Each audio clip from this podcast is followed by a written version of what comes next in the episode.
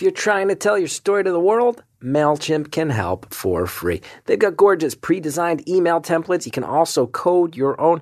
They will show you how to send, when you should send, why people open an email, or why they click delete. They can also help you find your people and grow your business. I am telling you, I have used MailChimp for many years. It's simple, it's easy, it has helped me a lot. It allows me to find people who like my work, get them on the mailing list, get get info right to them. It's simple, it, it, it looks good. You can't mess it up. If I if I'm not messing it up, you're not gonna. MailChimp can help you tell your story effectively and find people who care about it. More at MailChimp.com. What's the most puzzling dream you've ever had? Want to know what it means? Well, so do I. Chris Gethard here. That's why Gary Richardson and I have teamed up to take a crack at figuring out your most bizarre nightly musings in our new improv comedy podcast, In Your Dreams on Earwolf. We got special guests on this show. We got Aparna Nancherla, the great Joe Firestone, Wyatt Cenac, my old friend Bobby Moynihan, a lot of really great people. And we're unraveling the mysteries of the dream world. And I will tell you, everybody's heard there's a lot of debate. How real is this? Who is this guy, Gary? What is his deal? There are many questions, many answers, but I guarantee you it's a pretty fun ride and you keep listening, and this thing only gets funnier and weirder along the way. And of course, along the way, we analyze your dreams that you guys submitted. So subscribe to In Your Dreams on iTunes, Stitcher, or Google Play. Check it out. I'm very proud of it. I hope you dig it.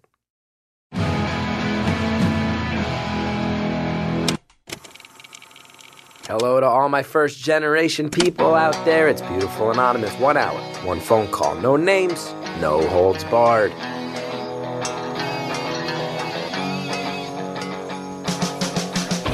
I'd rather go one on one.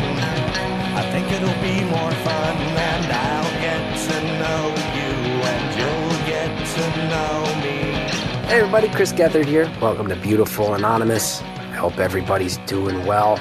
Some housekeeping to get out of the way. Just want to put this out here real quick, and I hate doing plugs at the top. I always save them for the end, but I am going to London. I'm doing my show in London, and I've never been to the UK I never performed in the UK. So if you're if you're uh, if you're hearing this the week it comes out, know that I'm I'm very shortly going to be in your town. If you're an English fan, I'd love to meet you. Many many people from across the pond have, have let me know they like Beautiful Anonymous. SohoTheatre.com. Check that out. In the meantime, this call last week we had this marching band director. I thought, you know, let's start the new year off with a fun one, simple one, get back into it, keep it light, keep it light. Never seen more of a an explosion of internet debate about an episode than about this this marching band director who drank coffee. I mean, we've done some real dark stuff. I'm gonna uh, all sorts of stuff, and and uh, I get I get tweets, tons of tweets, Facebook comments. People send me Facebook messages. Let me say this too: if you like the show and you want to have feedback, I think that's awesome. That's great. If you send me a personal Facebook message that's slamming the show, just keep in mind I can't write back much more than just say like, okay, sorry you didn't like it. It's not much more I can do beyond that. Uh, someone sent me a message full of curses and stuff. I was like, okay. I don't know what to say. I don't. I'm sorry. It's not every, not every, not everybody likes every episode. Here's some comments that came in. We got this new Facebook group, by the way, uh, the Beautiful Anonymous Community on Facebook. If you're on Facebook, search for it. There's over 2,000 people in there, and people talk about this podcast, what they like about episodes, other podcasts that they like. Everybody debates. It's nice. People blew up over this. Uh, over this episode. Here, this is going to tell you what my life is like. This is so funny for me to read and so fun for me to read. No one has ever liked. That no episode is universally liked. Not even the first one that everybody liked. There's still people like, it's fake therapy, man. Listen to this. I get this one comment from a, a, a lady named Tasha. Very nice, expressing her opinion. I've listened to every episode. I could only get through 10, epi- 10 minutes of this most recent one, this marching band episode. It, it's too much for me. Fair. Okay? I get another one right at the top, right uh, two comments above. I listened to the Ben episode, loved it. Might be one of my favorites. The director was funny. The interaction between her and Chris was hilarious. Keep him coming. Keep in mind, she says she specifically loves the interaction between me and the caller. I got this guy Derek. That last one, by the way, was from Margaret. Margaret loved it. This guy Derek who says, uh, "I want to remind all of us that as joyful uh, as this podcast could be." It's a wonderful. Po- it's a long comment. I'm, I'm, I'm bouncing there. I've been finding lately that Chris has been arguing with the caller a lot more with the band episode. It just it was really on display. The podcast has limits. I was in shock when Chris called out the caller. He uh, he says something along the lines of yeah. Um, shortly thereafter, and then he says, "Yeah, like this. I felt like this was exactly the type of bullying Chris usually speaks out against." So we got one comment that says uh, loved the interaction between the caller and the guy. Another person says I'm bullying. I don't know. Anyway, who cares? Let's get on to this week's call. This week's call. I'm psyched to bring this one to you. You know, a, a, person who has a very specific version of the American story, the American dream. Not only she she's the first member of her family born here, not first generation. Even her siblings were not born in this country. So a lot of people thinking about immigration a lot lately. It was so cool to hear from someone whose whose family is in it, who's in it. She she was born here. Parents weren't, siblings weren't, and she tells us about all that. She's such a cool, laid back caller. I had a good time telling her. Tells about the good parts, bad parts, easy parts, hard parts, fun parts, and and I think a lot of us, all of us know um, you know, my for me, it was my grandparents came here from Ireland. For her, it's living right here, right now. It's it's it's uh, it was so cool to talk to her, and I thank her for calling, and I hope you enjoy it. And if you don't, I'm sure you'll let me know. Thank you for calling Beautiful Anonymous. A beeping noise will indicate when you are on the show with the host. Hello? Hi. Hi. No way. Yeah. Yeah. Wait, is this okay? Wow. It's all finally happening. I'm like dying inside right now. It's all happening. yes, no, yeah. but really, this is like my dream. My dream has come true. all right. Well, I'm, I'm, happy stepping to. outside for a bit, but just to like get into a quiet place. I'm at work right now, but Uh-huh. I'm uh-huh. technically calling this my lunch break. Great. Great. yeah. Yeah. Hey, can I tell you something odd? Okay. Um, you totally saved my life How's that? like a few months ago. That's cool. How'd I Um, do that? Yeah.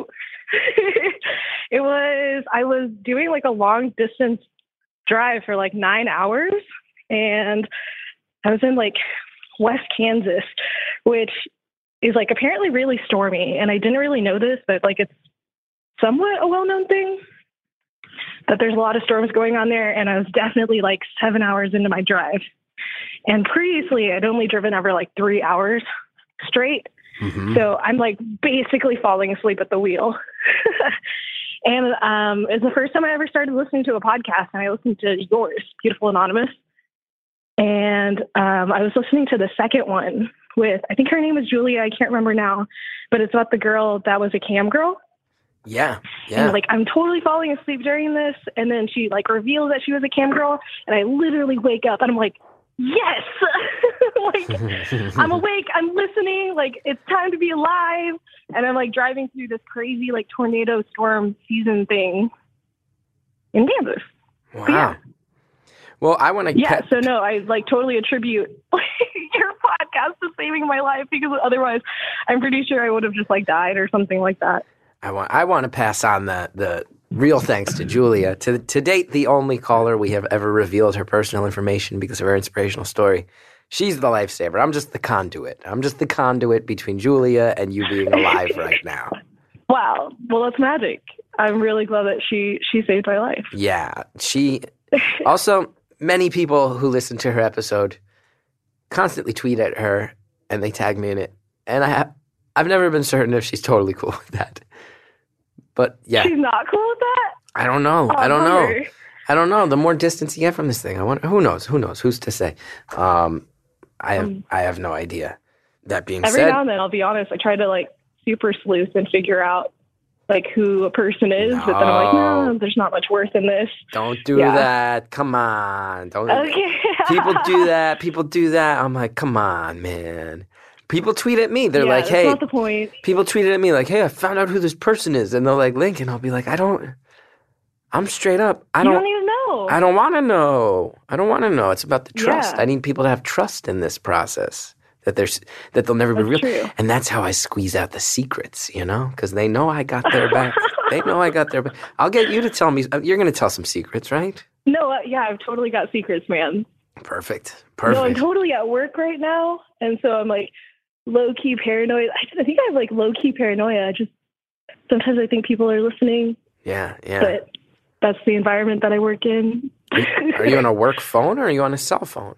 no, I'm on my cell phone, Yeah. luckily. So that's a little less likely to and be I only tapped. have like yeah, yeah. I just I don't know. I work I work for a nonprofit, and like that doesn't that's not looming. That doesn't sound like dangerous whatsoever. But yeah, the the It's like, notoriously uh, the notoriously Orwellian world of nonprofits. right, well, we work with like kids. So I'm just like, hey, and we talk to them about like character building. I'm like, hey, let's talk about all of my terrible secrets or whatever. I don't know. Oh yeah, I get that. Okay, okay. Yeah. You don't have to say anything you don't feel like saying. Yeah, you know, I've like, hey, so when I when I like technically pitched to your producer, whichever, I talked to him that I wanted to talk to you about like growing up as like a first generation Asian American, and this just comes from like you tweeting out like this is a while back that like you tweeted about wanting to hear about a different culture. Um, Yeah, I'd love So- that. I feel like I'm a person that could represent a small slice of what it's like growing up as an Asian American, I guess. That's cool. I would love to talk about that. Yes. Cool. Because I'm from like the Midwest, so yeah, it's very much not super Asian populated. and where are your where are your folks so I from? like um Vietnam. Yeah. wow. So I have three older brothers, and they were all born in Vietnam. And then my parents and my brothers moved here back in 1991. And in 1993, my mom had me. So, wow. What prompted the move? Yeah. Um, we were just sponsored from like a different family wanting us to be over here. My parents are from like a pretty rural area. My dad more in the closer to the city, but my mom is like. And I got to visit back when I was in first grade, but my mom's family lives like straight up sticks. Like their house is like a tin roof and the rest is wood. Like no running water. They're just farmers. Um, but like a pretty poor area. Wow. Like we had probably in the area the nicest house on the place, and like right down the street was just like a house someone had built out of twigs. Um, so we were lucky enough to have like an actual roof. yeah. I, I say we, but like, my family back in Vietnam. Right. Um, right. my dad, his family owned more were like more business oriented, but like they still didn't have any running water or anything like that. Um, so pretty interesting. Like I, I haven't visited for a while, um, but really different different outlook on on life out there. Yeah, that's a massive shift. Because that's not even. It's yeah, like it's almost not like your your siblings were born there. It's almost not even. It's it's not even a full generation. You you are you are like you straddle the. There there is a bridge between you and your own generation. Like you're like you're like yeah. you're. I mean, it- it's it's so funny. when I was a kid, I would ask my mom for like a dollar or whatever, you know, like, mom, like, it's just a dollar. Like, why can't I go buy this? And she would be like, your grandma lived on a dollar for like a week to feed her whole family. And so, like, my perspective on money is just like, oh, yeah, like, way to guilt trip me, mom. Sorry. Like, Now I have an ignorant. I'm just gonna dollar ask. to Vietnam. I'm just gonna ask an ignorant question. I'm sure. I'm sure I'll ask a series of Okay, ignorant no, questions. go for it. Did your Did your family? No, I, like, uh, yeah. No. Say it. yeah, go for it. Sorry. No, no, no, I have nothing. Okay. I was gonna ask. Did your family speak English before coming to America? They did not. They like did not. zero. So yeah, like no money to their name um, came over here, and so I mean we're sponsored by a family um, that was just like really they like reached out um, because that that's their goal is to bring people over that were affected by the war. Um, just like as a side story, my dad was actually a POW for like nine years of his life, and I just found this out like a month ago. Like I Whoa. didn't know this about my dad like yeah i like knew he was a pow but i had no idea the link so like my dad was in the war like the vietnam war um and like we like he's just become a little bit more open about talking about the different things that happened and so we found out he was a pow from the age of like 18 to 27 Mm-hmm. and like i like heard about this and i was like dad that's like the best years of your life like like technically like those could be like people live their youth in those years so i don't know it's really interesting to learn more about my dad now um, Wow. as i'm older Yeah. yeah Now, who? What was his involvement in the war?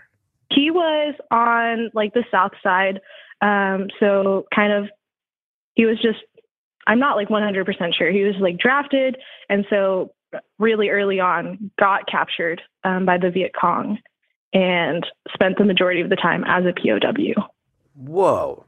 and so it wasn't until like yeah Whoa. Do you think that was a factor in in your family getting sponsored coming to the states?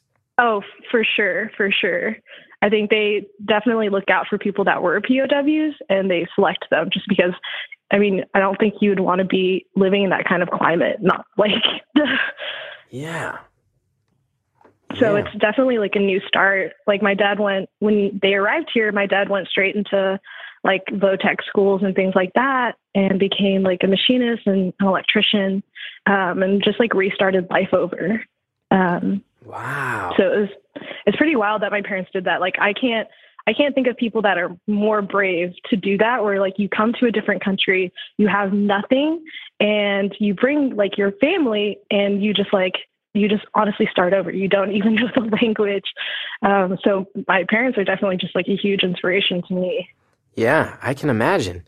I can imagine. And you clearly grew up speaking English from the start, yeah? Because I mean, you. you I well, I grew I grew up speaking Vietnamese. Like it was definitely my first language, um, but like school totally helps. yeah, so yeah, and and you say you live in the Midwest, but you you have like the. Uh, I, I don't know if you get if you've gotten this before. You have like both the. Uh, both like the vocal pattern and laugh, the giggle of a California esque stoner. Have you been heard? Have you heard this okay, before? Yeah, I've yeah, I've heard that. I've definitely heard that. That was it. That was the giggle I was. It kind of, yeah, it kind of makes sense. I also have like, um, this is just odd. I have a degree in botany. Um, okay. so you, okay. yeah, I'm just, yeah, yeah. So maybe you have maybe you have the vocal pattern, giggle, and lifestyle of a California stoner. It sounds like a bit trying trying to live that here for sure. botany. I think. Are you are you are you going to try to get into the industry as it legalizes? Like, is that? I would imagine a botany degree right now is a pretty. That's that's a. Uh, So I don't even I don't even use my degree. Tech, I I use my degree, but like in a totally different sense. mhm. Um, I was into like pharmaceutical discovery for a little bit, and I worked in like the research field um, for a bit, and then uh, this nonprofit really just captured my heart. Yeah, and we work yeah. with like middle school age students. Um, so I'm kind of out of the whole plant world. It's kind of weird. Yeah. Um, but I use my I use my degree in the sense of like my research background because I do like the outcomes and things like that for our students. So I like track them and figure out, you know, like how our program is affecting them. yeah. That's cool. That's cool. Yeah, So I want to ask. I want to ask. yeah it's pretty sweet. I want to ask a broad question. yeah, go ahead. I want to ask a broad question, and you might All be right. like, you, you might be like, you know what, dude, that's just too much for me. I don't know. That's a totally valid answer, but I do have to ask. Being that, I mean, it sounds like your parents, your parents escaped war, your parents escaped poverty, your brothers were born there, you're born here, you are the bridge. Like, it, it's almost fair to say that you're like you're first generation America, but almost even like 0.75 generation America, if that makes sense, right? Like, your family is still very much rooted there we're living in a country right now where immigration has become like one of the buzzwords, one of the hot topics. And I'm really interested to see, I would imagine you must be reacting to that in a totally different way than the large majority of people listening to this right now. It was, um, you know, it's odd. Like, it has been a hot topic for a little bit now. Um, even like where I work, there's a student that I'm pretty close with, and her family are like huge, avid Trump supporters. And so when I found that out, I was like, wait, like, how can you like support that? Like, do you understand? Like, he's basically against like everything that I am. Like, I know that, that sounds like really, um, I don't know, like I don't want to play victim or anything like that, but it's like when he was elected president and like he won, I honestly cried. Like I never expected that reaction out of myself whatsoever, but it just seemed like in that moment I it felt like a realization that half of America like didn't wasn't mm, like they didn't want to be aware of the situation of, of like racism and race relations going on. Um, and so like talking to one of my students about it, like she just thinks that there should be a ban on immigration. And I'm like, do you understand? Like I literally would not be here if there was a ban on immigration. Like, I mean, if it were enacted like 25 years ago, like if you, that same thought process were a thing, like I wouldn't be here. My family wouldn't be here. Like, I. It's, I don't know. It's just, um, it's disappointing, especially to live like I told you I live in the Midwest. Like I live in a completely red state. Like I don't know I, I have the fortune of like living in a college town, so there's definitely like some Democrats here, um, but the majority are really, really Republican. yeah. So you're like you're you're the voice of someone like I, I even see like you were so I feel bad because you were so you were so cheerful and and excited to be on this show. And then I asked this question and a, a clear cut more somber cloud took things over immediately but Chris you're so good at that though. Of what? Making things that are fun somber? Yeah I've been hearing that my whole life. Yeah I've been hearing that my whole life. Thank you for that.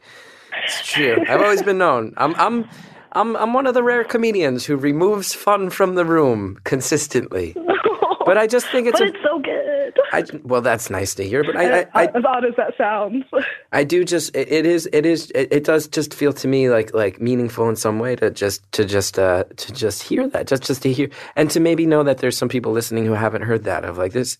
You are someone whose family has has worked hard and given a lot, and now you're contributing a lot, and you're working in a nonprofit, and it's not it's not a theoretical these these like these phantoms like immigrants are these like phantoms.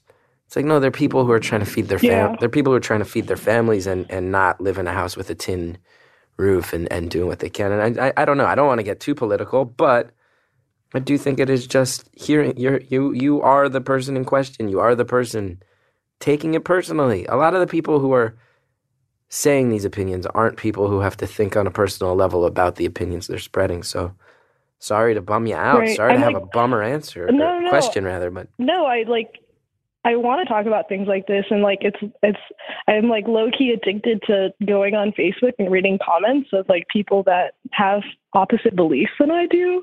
Like as weird as that sounds, like I want to stir something up. Um, I think it's been something that's been on my heart for a, a while now, for about a year. Um, just wanting to talk to our students more about like race um, it kind of started when we took a group of our students to LA um, last last spring and um, just showed them two very different sides of LA. Um, you know, you see like the really like the posh, the the glamour side that you see in Hollywood, and then you see the other side, like the more of the inner city. Um, and we actually took them out to like an area really close to Compton, and we did some service projects out there. Um, but wanting them to be really aware and to basically be exposed to the different walks of life that there are because if you don't see it you just don't know yeah. um, and you can't have you can't build empathy you can't have compassion for these people if you don't know exactly what's going on um, so it's definitely something that like i've started to become more vocal about because i don't know if you know this but like um, like among the asian community it's just a little bit well known that of all of the races like we're the ones that like to keep quiet about our issues like as far as like um, if we're if someone is like being racist or anything like that, our initial reaction is to just lie low.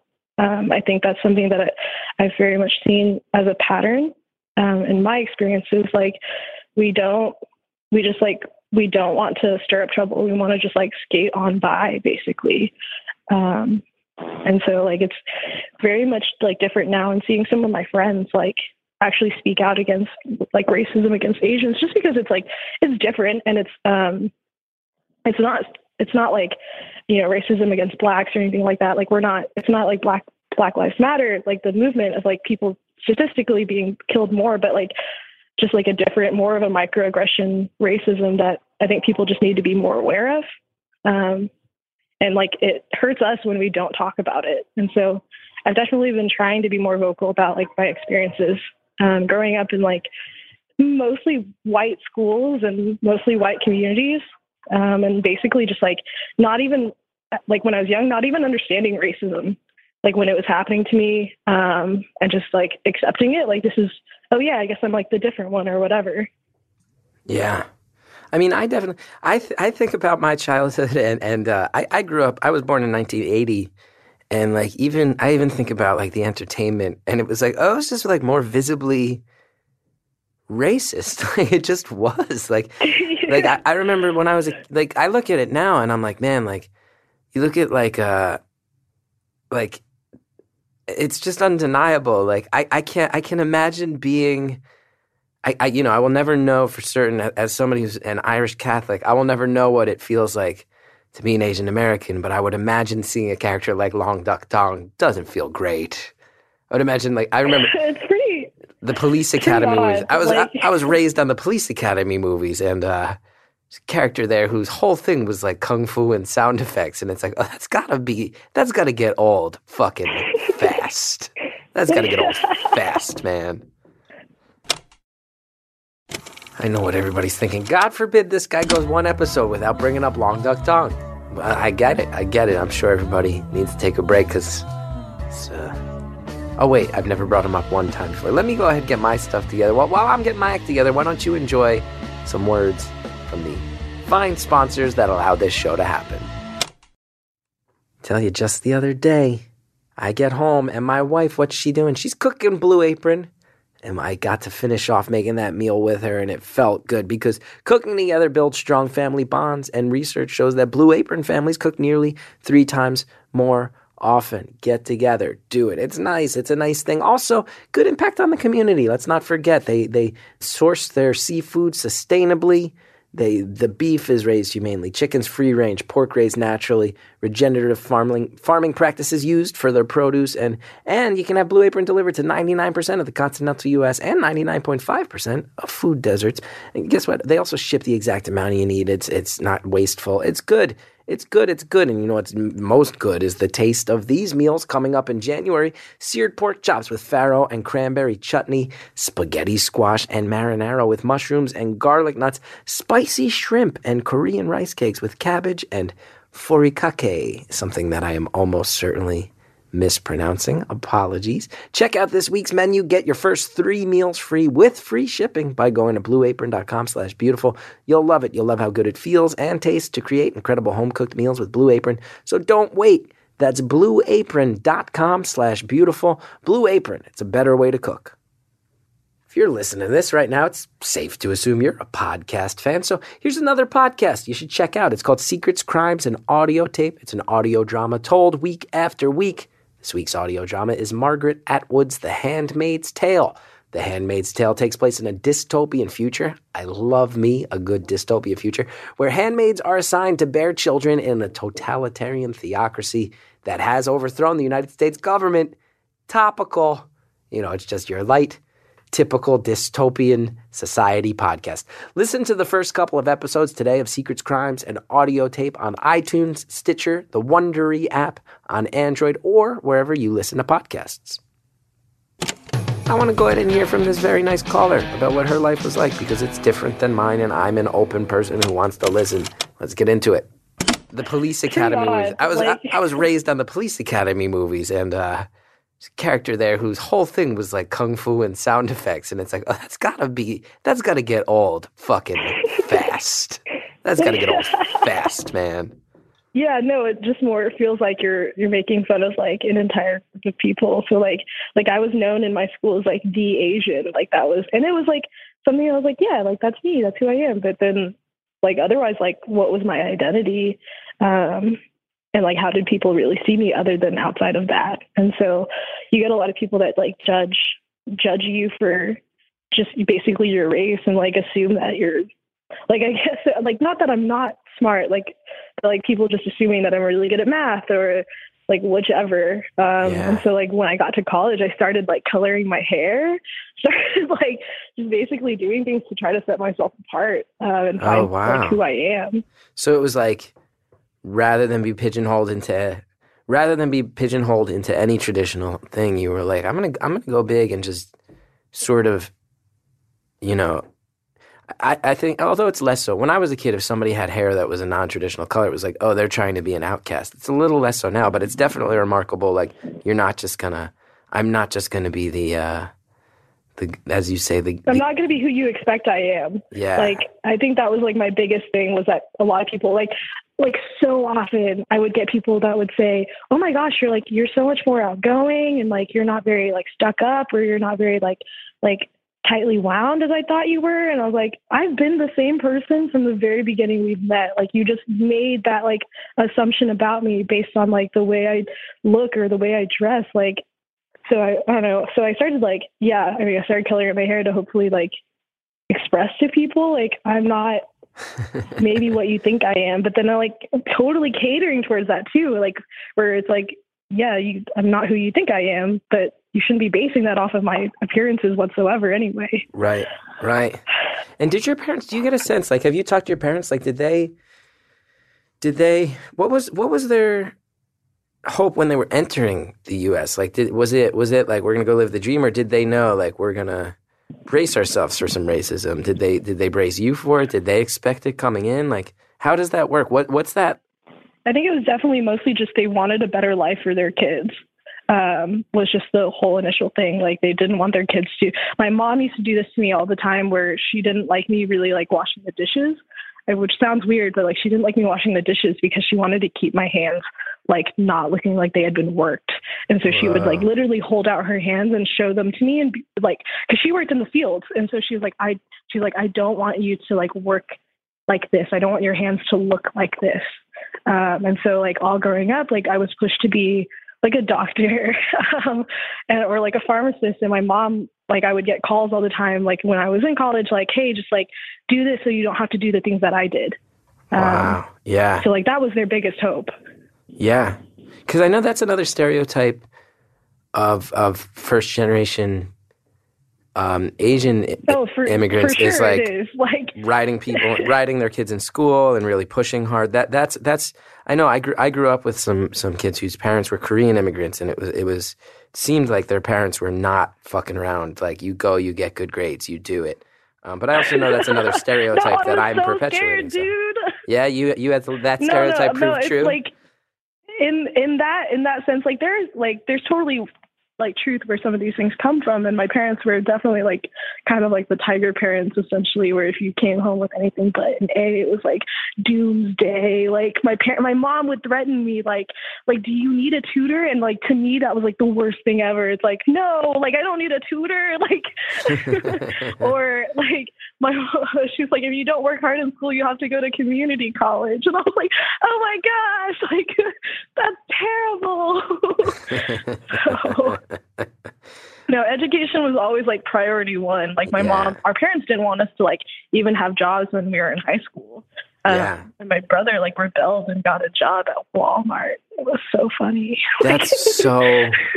From my perspective, from my spoiled, I mean, my grand, my, my maternal grandparents were immigrants, and I, I, saw the hard work, everything like that. But I still was like raised as a very spoiled American kid, and the idea that the way you rebel to get a job at Walmart is that's like I'm I'm really pissing my parents off by working in the uh, in, in a a notoriously backbreaking service industry uh, corporation that doesn't take the best care of their employees. That's I'm really gonna step out of the box on that one.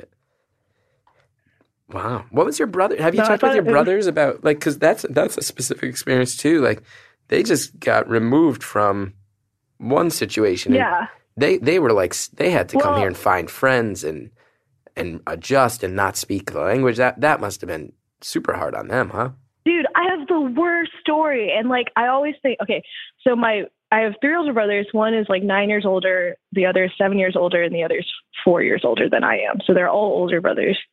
And um, my, the one closest in age to me, he has a story about when he like was first in school. Like my brothers didn't speak English very well, obviously, and um, so they were in like ESL, it's like English speaking language like class, and so um my brother like he went to the restroom one time and these kids uh these two boys like went into the bathroom stall with him and like shoved him against the wall and then like peed on his shoes and it was just basically like learn english. And this is like when he was like six or something like that. And i've always thought like i'm not an angry person whatsoever but i've always thought like if i had a time machine i would go back to that exact moment and like beat the shit out of those kids. Like i was so mad when he told me that story. It was Yeah. awful. Yeah, that's fucked. That's real fucked. no, I was super pissed.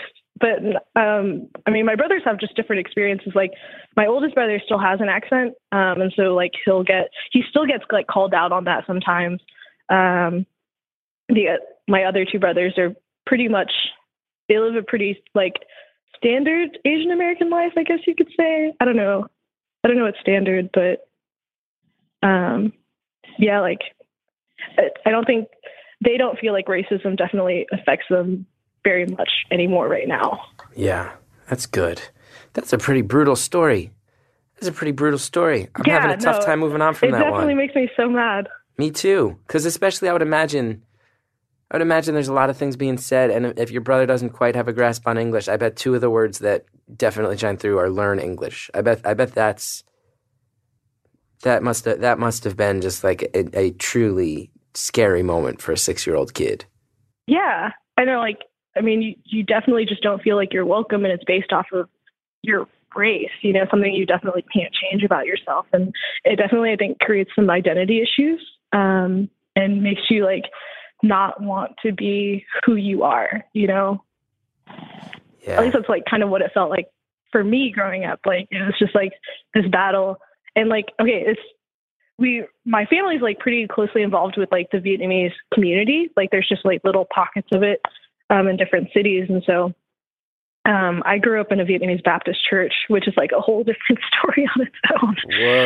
Um, yeah, can you imagine? Like it's an Asian community plus a Baptist community.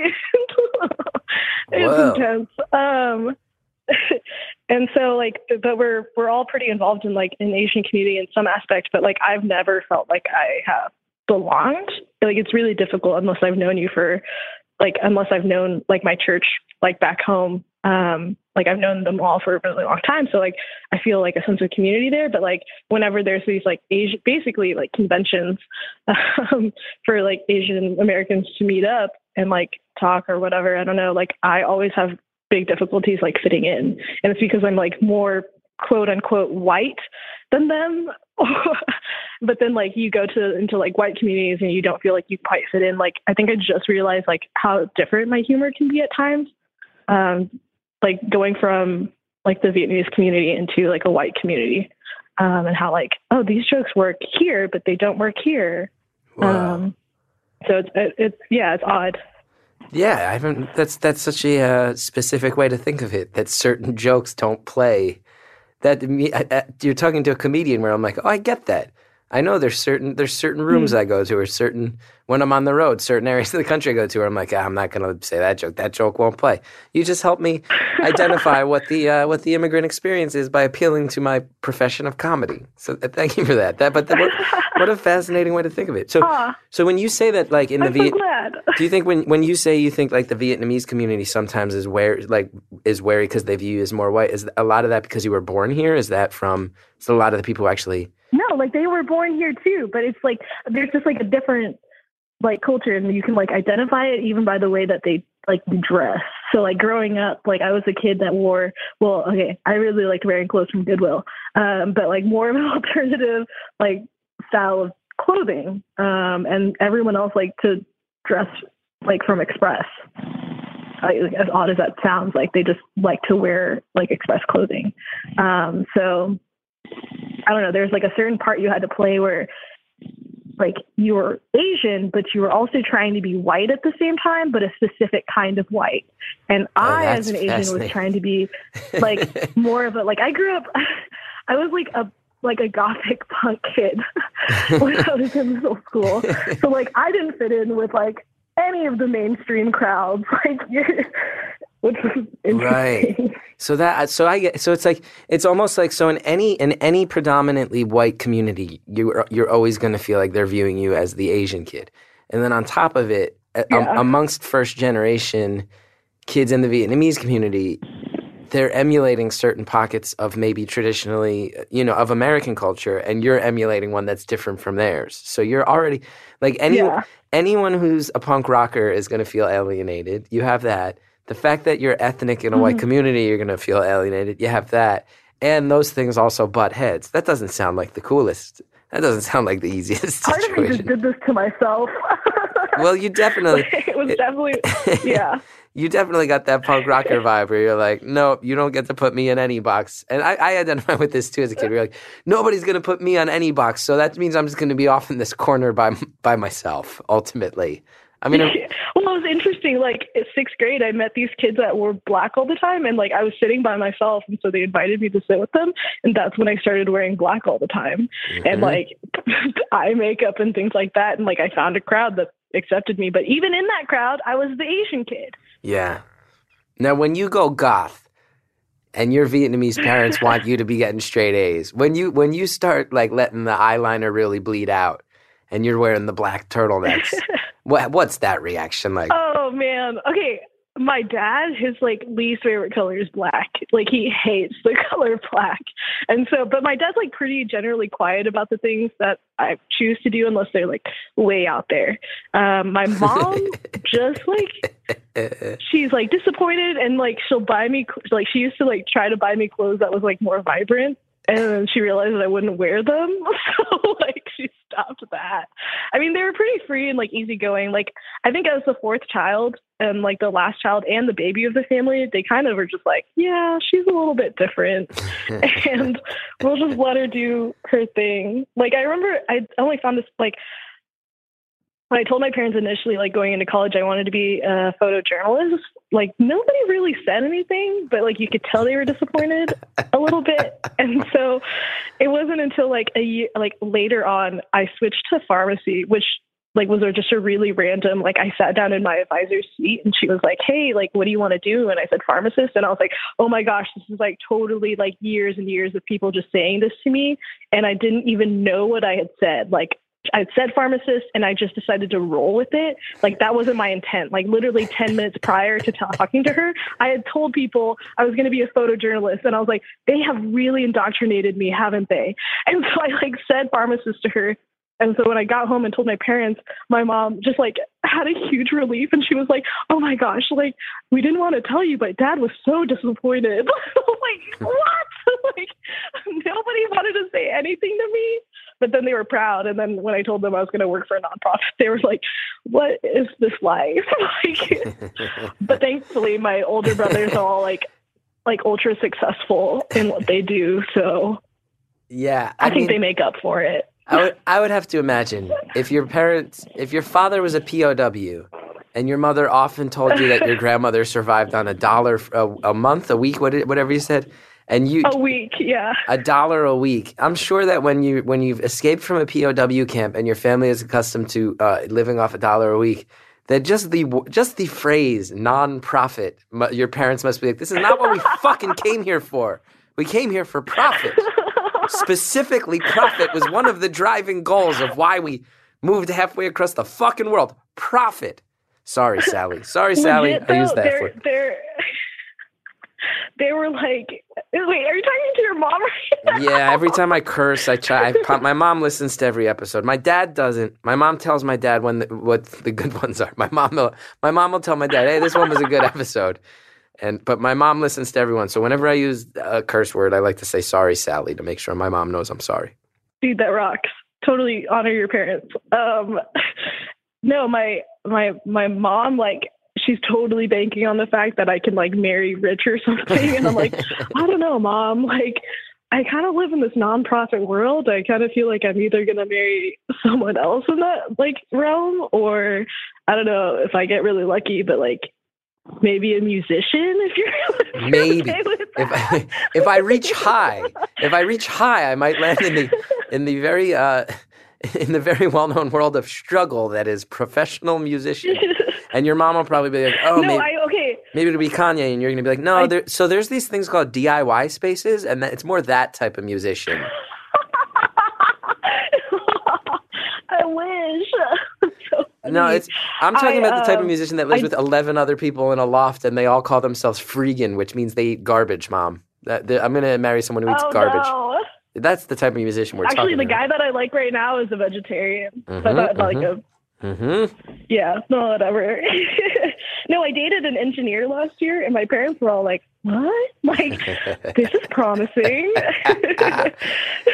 so so that's funny though because it's like you know there are stereotypes to fight against there is pigeonholing that happens but there is also some element in which it sounds like some of the stereotypes at, at- at least as far as your, your parents hopes for you kind of they they do kind of fit the stereotypes and then it sounds like when you like the pharmacist thing or dating an engineer when you fall into some of those stereotypes there's a little hope there it sounds like this is an interesting thing No, yeah, there definitely is. And like it's it's okay, there was an old it's kind of an old meme, but it was like high expectations Asian father. And like I would laugh hard at every single one of those because they all felt so true. like where there was this one where it's like you can be anything you want, son, as long as it's either a doctor or a lawyer. like uh, yeah. definitely felt like those those guidelines were set up for us. And so no, my oldest brother is like a computer engineer and he works for like a pretty big corporation in San Francisco. Mhm. And my middle brother is a doctor and like he he like basically breezed through medical school. Like that's no joke. He like it was so easy for him. He had like free time. And then my other brother, my the one closest in age to me, is an electrical engineer, but he quit his job so that he could open his own businesses. So he owns two businesses right now.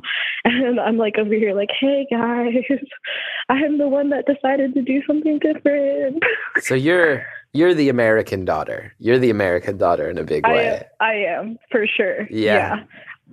And you're the only daughter. It's funny. You're the black sheep in every way. The American daughter making waves. We have to hear from these sponsors that allow this show to happen. Thank you to all of them for bringing Beautiful Anonymous into the world. And I hope I hope you all uh, hear about many products and services that are useful in your lives. Therapy can and should be affordable, confidential, convenient, and this is exactly what Talkspace is. Only with Talkspace do you get unlimited messaging to your dedicated licensed therapist for just $32 a week. Join over 300,000 users who already know that with Talkspace you can text, audio message, or video message your therapist as many times as you want without having to wait a week for your next appointment. Because with Talkspace, your therapist is always in your pocket or on your computer. And now, you can even schedule a live video session with your therapist right from your smartphone. Help show support for this show by visiting Talkspace.com slash beautiful for a special $30 discount off your first month or download the Talkspace app on the Apple or Android App Store. Use coupon code beautiful. Talkspace, therapy for how we live today. We got more phone call. We're going to finish this one strong. I have a feeling we're going to stick the landing on this one. Let's get into it. And you're the only daughter. They- it's funny. You're the black sheep in every way. I felt that way growing up, but now they're like they used to push me. So like my middle brother, so like my oldest brother, he definitely I don't he doesn't want to be doing the thing that he wants to do. Like if he had actually followed his dreams, he says he would have been like a psychiatrist or something like that. And he mm-hmm. like pushed me like go do the things that you want to do. It doesn't come from my parents, but it does come from my brothers because I think they experienced it. But he's And a so doc. He is a that's a doctor, doctor, right? Well, the middle, middle brother is a doctor, Oh, oh, and oh. he says he like pushed me to go be a singer. Like he was like, "You have like what it takes. Like just go do like be a singer. Like you could do that. Like I would Mhm. support you and and whatnot." And the my brother closest in age like just says to me like, "As long as you feel like that's what you're supposed to be doing, and you're not going to be starving."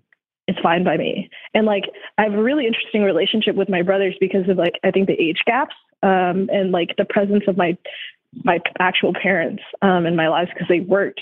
My dad worked like 60 hour weeks, oftentimes, like growing up, and my mom worked two jobs.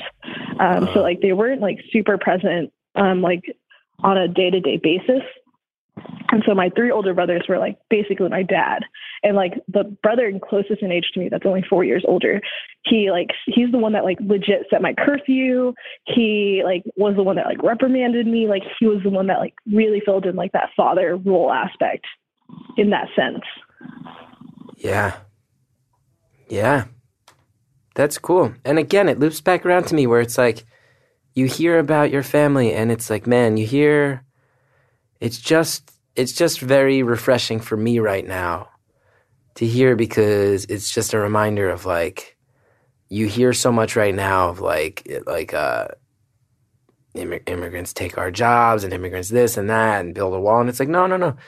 Immigrants come to this country and they work 60 hour weeks and their families become these tight units that raise each other so they can become things like doctors and small business owners and nonprofit uh, volunteers and and become a part of things in a way that I bet is more beneficial and giving and altruistic than a lot of families who have been here for many generations actually give. It's really that is that is striking that you guys raised each other, made it work, got by. it's an experience I I definitely wouldn't give up.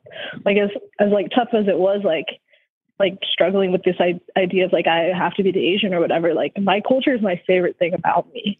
Like I love the way that I grew up and like celebrating the different um, like holidays that we got to and the ways that we did. And like, I think for me, like my strongest tie to my culture is my is food. And so like I'm a huge like foodie, and that's what I mean. I love that. Like I I don't like that's my that's my connection to my culture. And so loving that I got to grow up with that and like also being that kid that would bring like weird food to lunch or whatever and like people judging for it and like loving now like it's a much more like I think open um space for trying different cultures food and so like people not judging about it and like you being able to educate people on like yeah like we eat this and that and like it's not weird um has been like I think super awesome.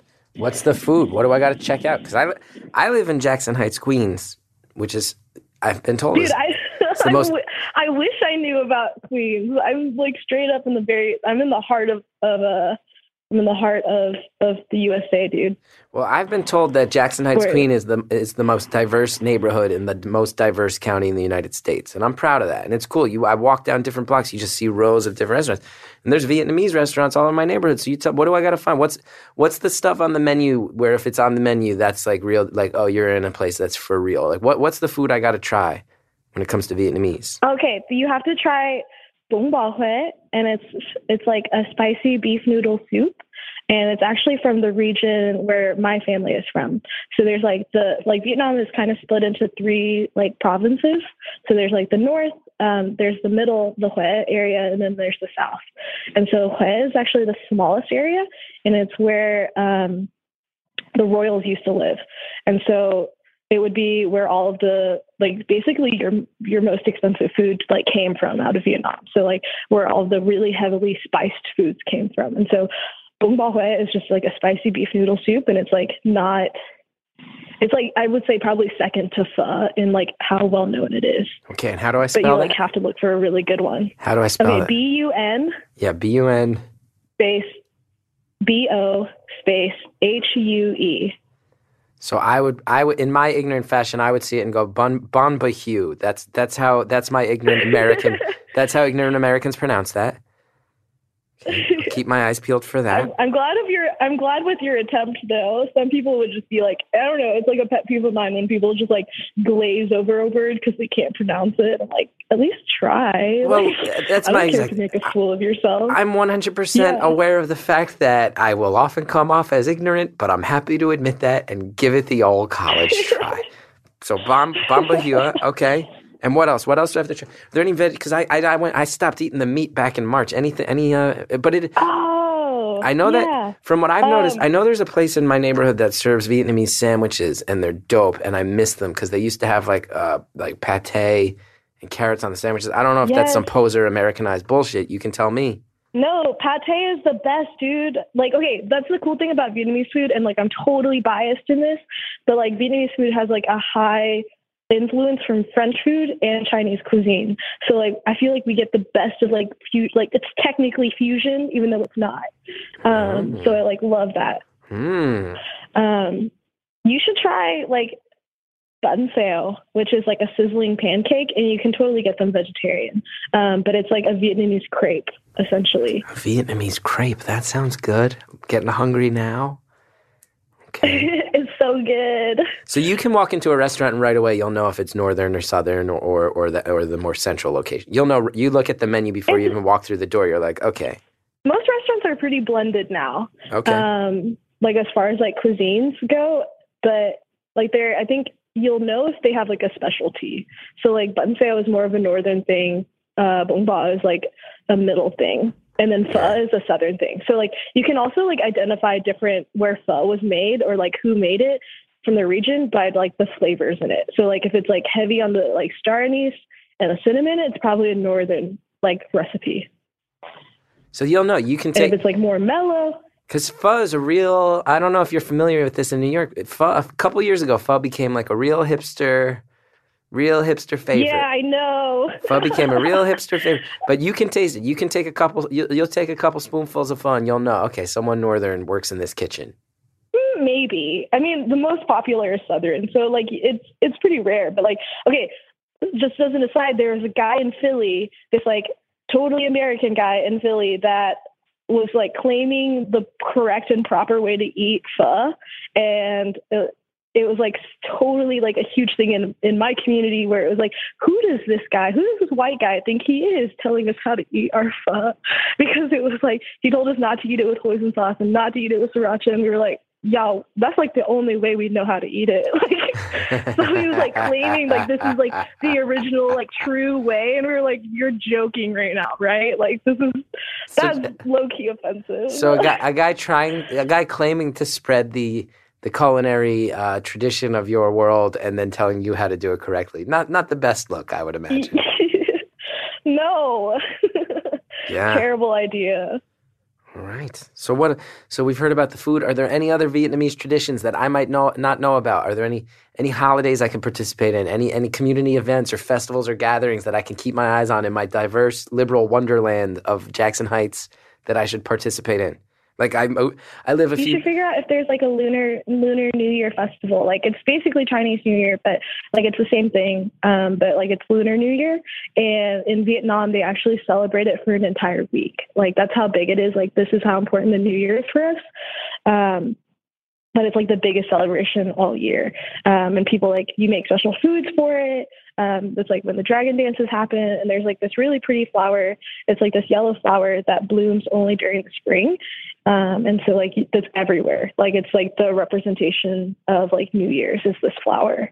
Um, so like I would definitely go see if there's like a festival nearby, like go eat a moon cake or something like that. Um, but it's like seriously, it's so fun. It's like in, you do dances and things like that. Like my church, like I told you, I grew up in a Baptist church. Um, there's like no dancing allowed except for New Year's. Like it was like the one exception we allowed. like, at weddings that we had at our church, like there was no dancing until the pastor left, and he always knows that he like should leave the, the wedding early so that people can dance, wow. which is kind and considerate. Yeah, And is that is that but is like that he knows like no one's gonna dance in front of him. is it common? Is it is it is is does it is the does the Baptist faith have a, a foothold in Vietnam, or was that more a more specific thing that you you fell into with your community and family? What are what's the predominant?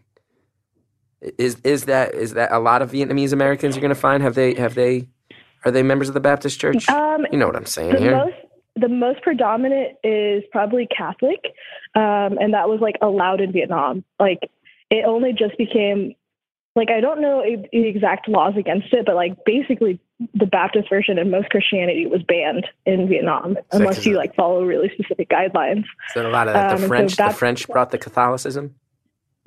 Yes, yeah. Yeah, look Um, at and that. so Baptist is like becoming bigger, and like the majority of like all of the Vietnamese communities I know are because of like the Vietnamese Baptist communities. Yeah. Um, so it's mostly like more of a southern thing okay. Now I got as far as like churches go. I got a request. I want to try something. Can we try an experiment here? Beautiful Anonymous. Something that hasn't been done before. Potentially, yeah. Now, you mentioned you're still fluent in Vietnamese, correct?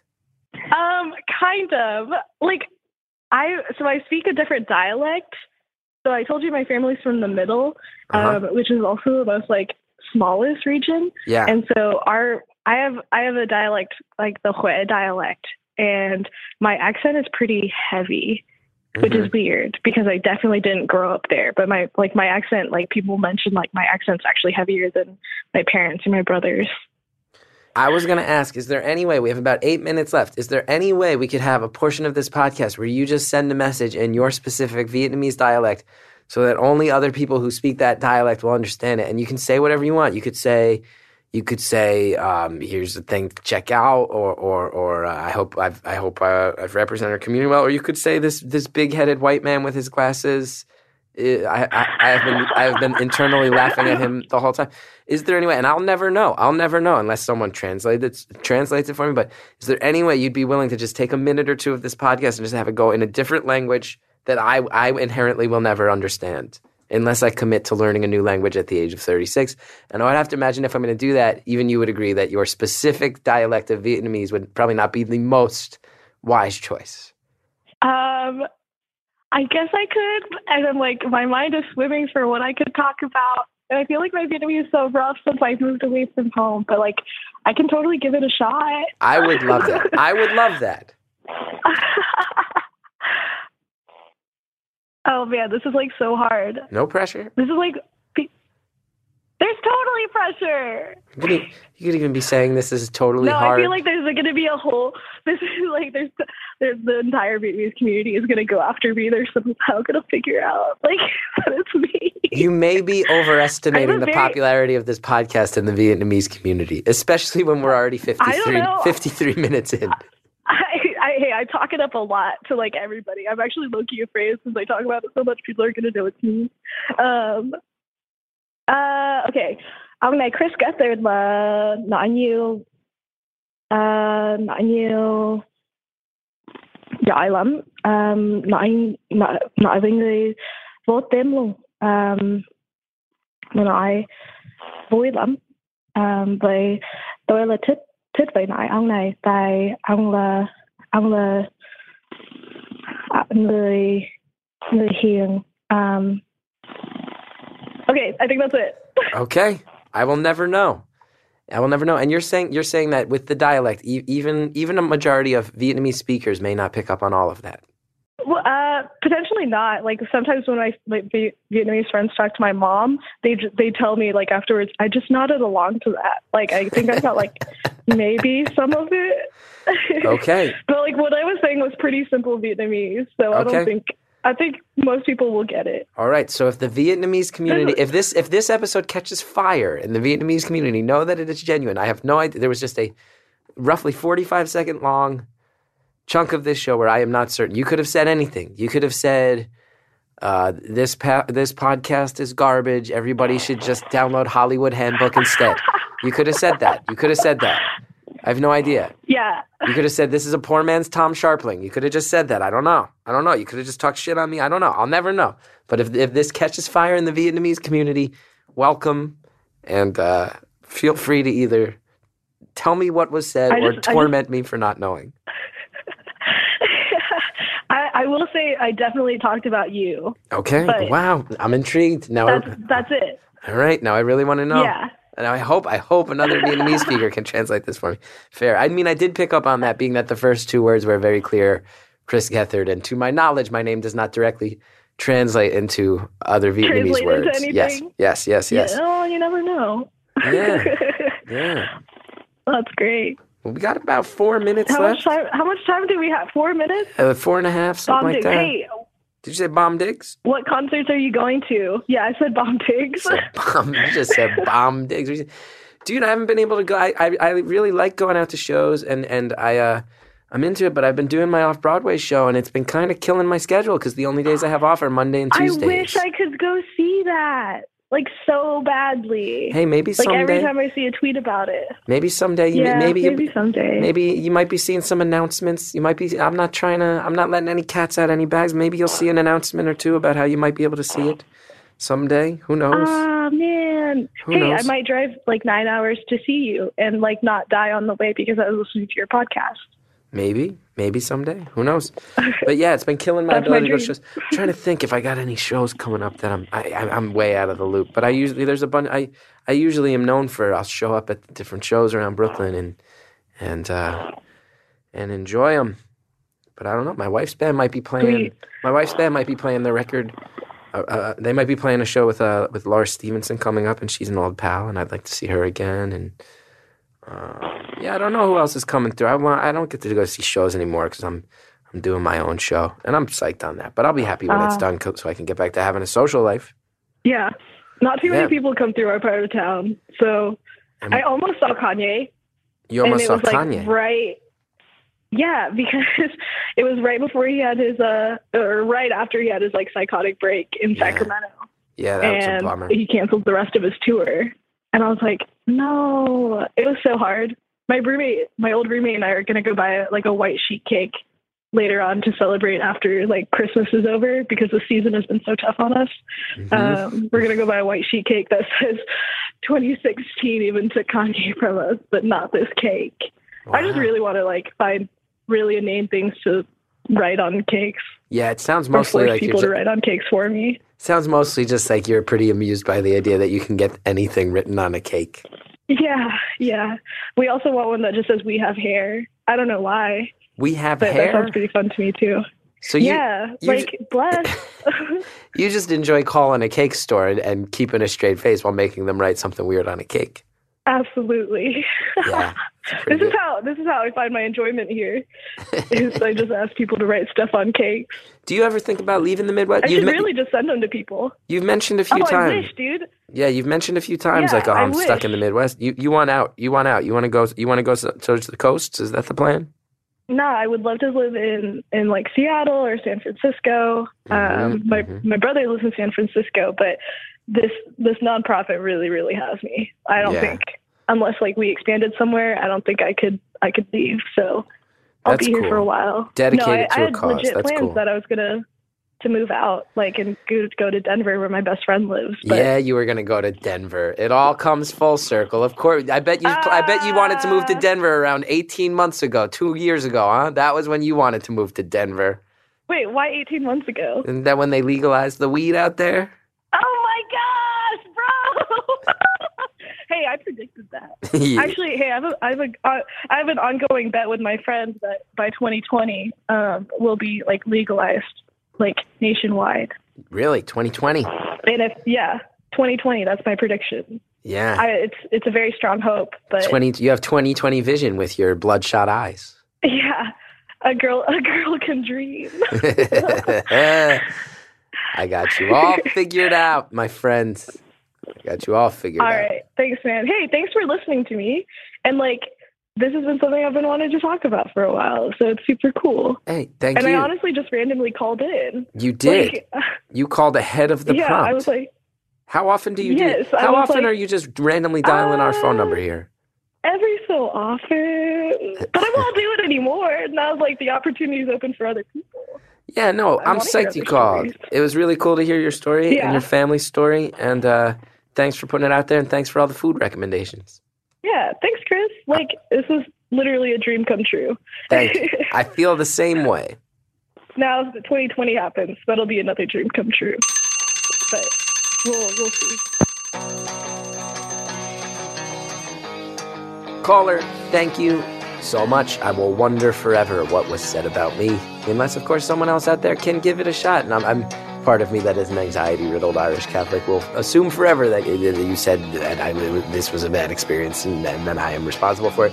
So if anybody can translate, and at the very least, just let me know, hey, it's all good, man. I'd love that. Thank you, caller, for letting us know about your story. It was very cool to hear that in, in your own words in a real way when things are so hyperbolic surrounding this this type of conversation lately. It really means a lot.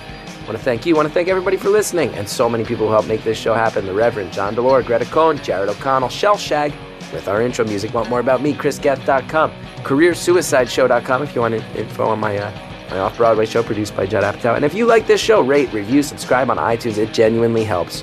Thank you, everybody, for listening. We'll talk to all of you. I hope I get to talk to every single one of you in the future. Beautiful Anonymous. We'll be back next week.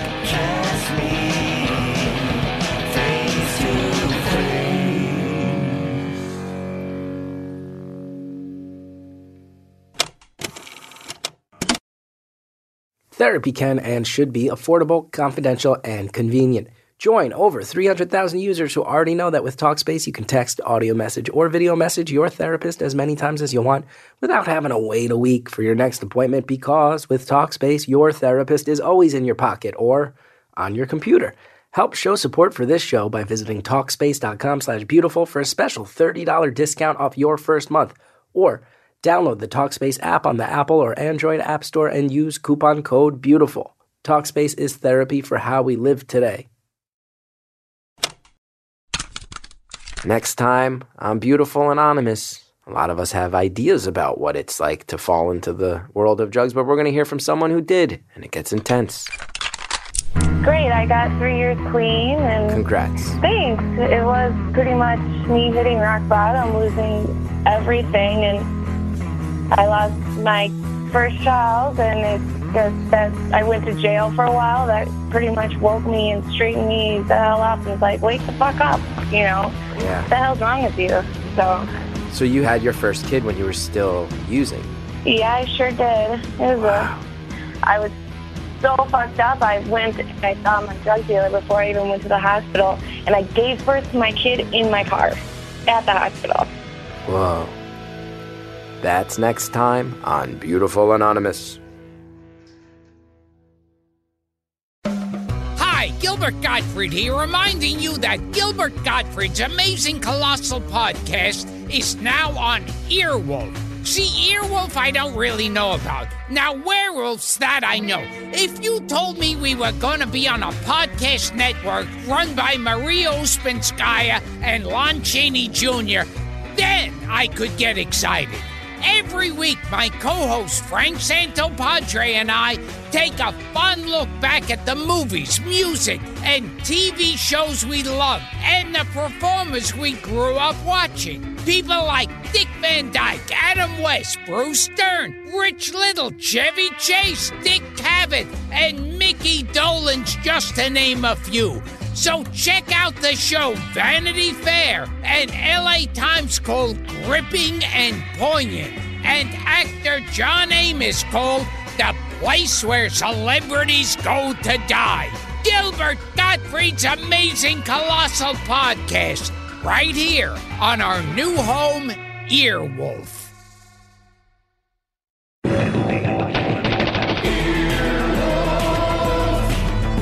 This has been an Earwolf production, executive produced by Scott Aukerman and Chris Bannon. For more information and content, visit earwolf.com.